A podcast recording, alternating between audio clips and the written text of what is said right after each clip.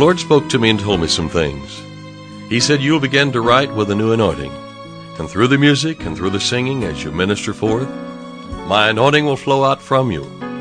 Those who believe that and receive that anointing will be healed in their body, financial need will be met, harmony will come to the home, the yoke of bondage will be broken, because it's the anointing that breaks the yoke. I'm David Ingles, and this is the Hour of Anointing.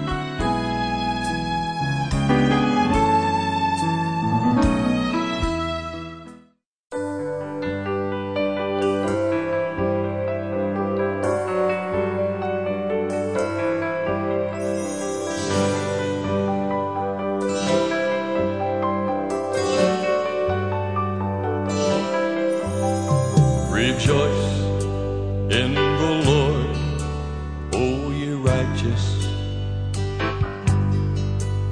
for praise is comely for the upright. Praise the Lord with your piano. Sing unto him with an instrument.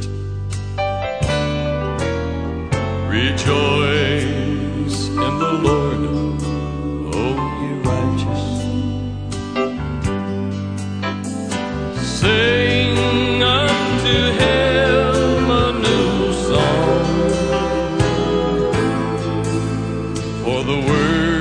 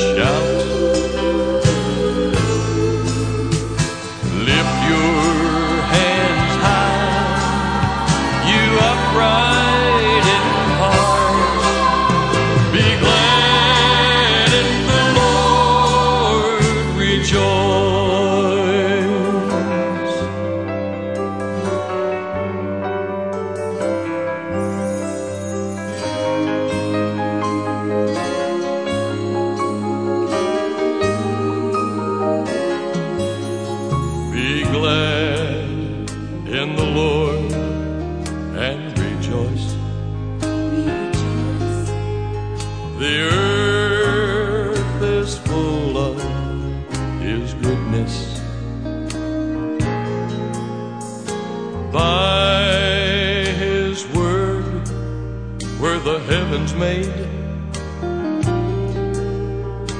made by the breath of His mouth.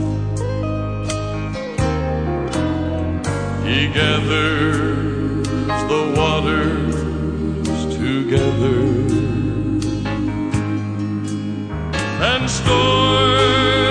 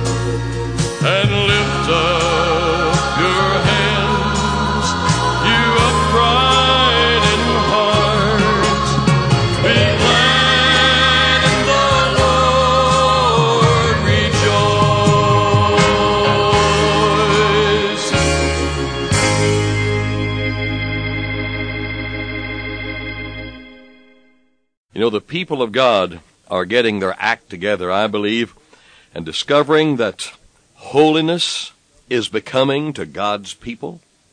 You know, holiness is a result of God's presence, of knowing that God is present. It's kind of like you driving better when you know that the highway patrol is sitting right down the road here, you know. when you know that he's present, well, you drive nicer, you're nicer. now, it's a little bit different in the situation here because we've been made the righteousness of God in Christ, so it's not a trip we're on, but it's just knowing that God is present. We are present in him and with him. And you know, as we were singing the song there on the Oasis network here on the broadcast, just be glad in the Lord and rejoice. Well, He's hearing us praise Him and give Him glory. Actually, we're singing praise or speaking praise to an unseen God. In other words, we don't see Him with our eyes, but we know by His Word that He's present. And we know by the witness of His very Spirit in us that He is present. So this causes us to see how close to the Lord that we can be so far as our awareness of Him is concerned. He's always the same distance from us. He's close. He's near. He said, I will not leave you. I will not forsake you.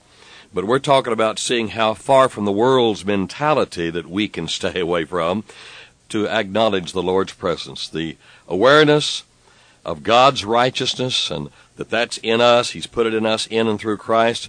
And holiness, which the Bible says without no man shall see the Lord. So we are the holiness of the Lord too.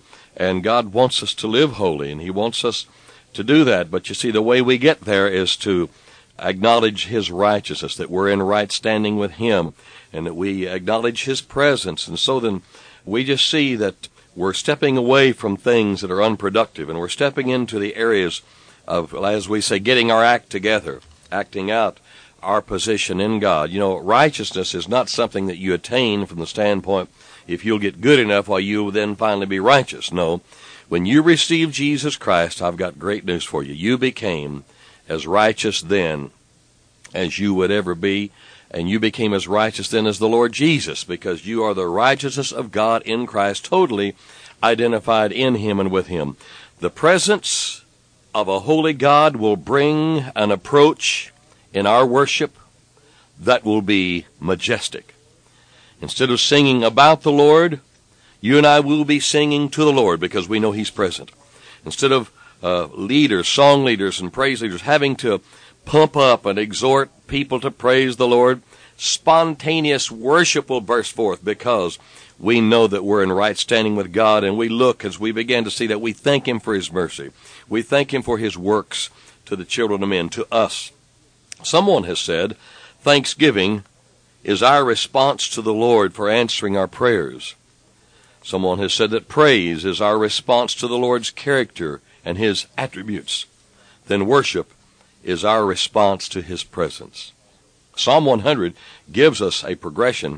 It says, Enter into His gates with thanksgiving, into His courts with praise, come before His presence, or worship Him with singing. You know, Moses was told two times by the Lord, go back and face the world system, so to speak. I'm going to multiply my signs, my wonders. I'm going to multiply my miracles in the land. You can read about it in Exodus 7, verse 3, and then Exodus 11, verse 9. And I liken these two particular occasions to what we know as the Pentecostal revival or renewal about 1900, or right in the turn of the century up through 1950, about 1900 up to 1950, and then the charismatic renewal from about 1950 on through 1980. Now, these two particular, what we call waves of the miraculous, were a demonstration to the unbelieving world that Jesus is truly the same yesterday, today, and forever, as Hebrews 13:8 tells us. Jesus' power has never been withdrawn, yet the world still persists in its unbelief. But we believe that the last chapter of the church age is still to be written, and the world hasn't seen anything to be compared yet to what they will see. It's going to take something drastic to catch the attention of a drowsy, uh, apathetic, disbelieving world, but God has the answer in His Word. A greater display of the miraculous is going to occur. We now, I believe we're in it right now. There's going to be uh, supernatural things more and more taking place. The church, as we know it, which is made up all the believers. Everybody that's saved make up the church. The church, the way the Lord looks at it. And the church will have apostolic purity and power and productivity. When Jesus returns, the church will go out in a burst of power and glory. And this is something to begin to praise God for. I believe that the worship now and in these days, just in recent services, just worshiping God, people have received their healing, you know, where I have been in, in some of the services, and we're hearing of this. So I believe the worship in the moments to come, right now and in the following moments and hours and days, it'll be so awesome. Worship will be so majestic to the Lord that great deliverances will take place while the people of God have voices lifted, hearts lifted, even hands lifted, and worshiping the Lord in spirit and in truth. That's why the song was an exhorting song today. Be glad in the Lord, rejoice. The earth is full of his goodness. By his word were the heavens made, made by the breath of his mouth. God's letting his breath flow out here today. Uh, you know, there's a lot of hurting people, and somebody calls them Humpty Dumptys. They had a great fall. All the king's horses and all the king's men, including the psychiatrists and so forth, couldn't put Humpty Dumpty back together again. But the good news is that Jesus, the Word, can do that. He does do that. Put people back together again. We're just going to call this group here uh, Someone has called them the walking wounded. They're going to be transformed while worshiping God. My mind off of me, my mind off my hurts, my mind off of the problems that followed me in the church or wherever that I am, or in the car. You don't have to be in church to worship, but that's a great place. But the purest form of expression and worship, uh, singing the word, that's the purest form. Singing God's word. That's why that we lean toward singing scripture or totally base scriptural uh, concepts because this is it. And the Lord told me one time, He said, My anointing is on my word, and I've anointed my word. And as you sing my word, my anointing flows out. And the people who believe that and receive that will be healed in their body, their needs will be met. You know, the difference in the future will be the presence of the Lord. The Lord's going to fill our meeting places with a dimension of His power and glory that will be most awesome. So look up and rejoice and praise God. You've been listening to The Hour of Anointing. To order David Ingles products, including music CDs and downloads, soundtracks, and songbooks, call us toll free at 1 877 34 Radio or visit us online at diministries.org. And while you're there, check out audio archives of past programs, including today's broadcast. Our mailing address is David Ingles Ministries, P.O. Box 1924, Tulsa, Oklahoma 74101.